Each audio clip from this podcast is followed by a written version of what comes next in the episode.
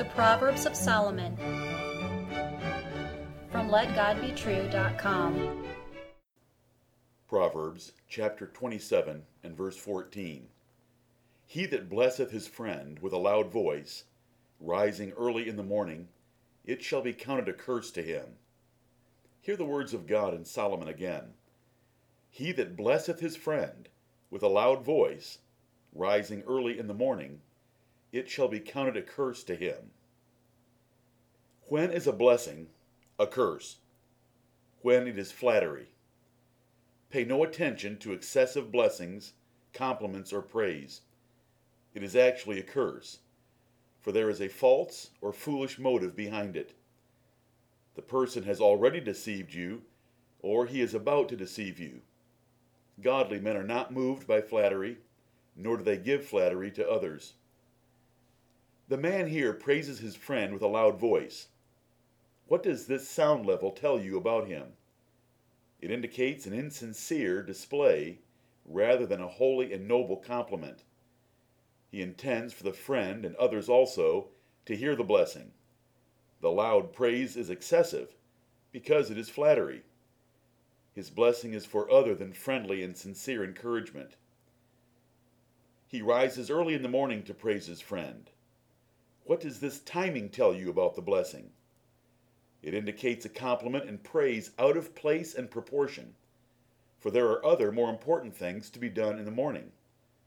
The untimely praise is excessive because it is flattery. His blessing is for other reasons than friendly and sincere encouragement. The flattery here is between friends. If an enemy used a loud voice early in the morning to praise you, it would be easy to know it was false and dangerous. But when it is between friends, it is much harder to see its danger. Wise men, who value sober warnings, will steel themselves against excessive compliments, even from friends. God hates flattery. Flattery is a compliment or praise to get another person to believe or do something wrong. It is a trait of depraved men. Whores use it to seduce men and Israel used it to secure God's deliverance from enemies. God will cut off all flatterers and blind their children. Good men will not give flattering titles to other men, though it is very popular in religion to do so. Some ministers use reverend or father to obtain flattery from others. Paul never used flattery when in Thessalonica, which is quite contrary to the manipulating and stroking teachers so popular today. True ministers will not flatter. They will name sins, name names, and take no prisoners. In a marketing era, image is more important than content, appearance more important than performance, and perception more important than reality. So it is easy to approve flattery, or to become accustomed to it. Sanguines have the temperament for it, salesmen are taught to do it. Rather than objectively present a product by its factual merits, they promote things with loud flattery and feigned friendliness. Compliments from a salesman about any personal matters are manifestly insincere. Talk is cheap. Wise men ignore most bad things said about them, and they ignore all good things said about them. One act of true kindness is more meaningful than many exuberant blessings correction, and rebuke are far more valuable for prosperity and success than any compliment. It is a duty for saints to think soberly of themselves, but this is hard to do if you enjoy the praise of men.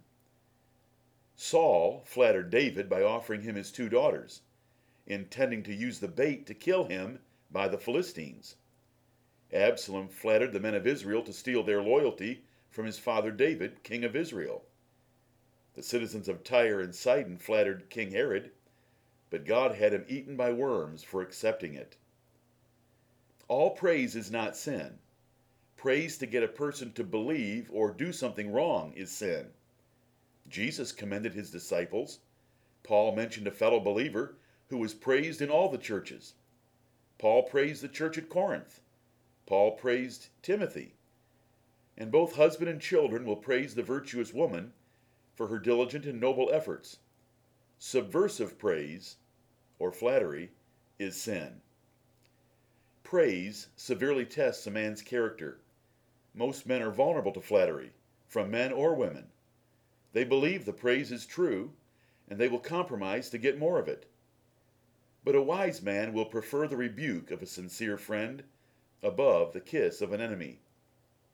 Jesus, the greatest example for you, did what he could to hinder praise and popularity. Take heed that you also soon forget compliments. Amen.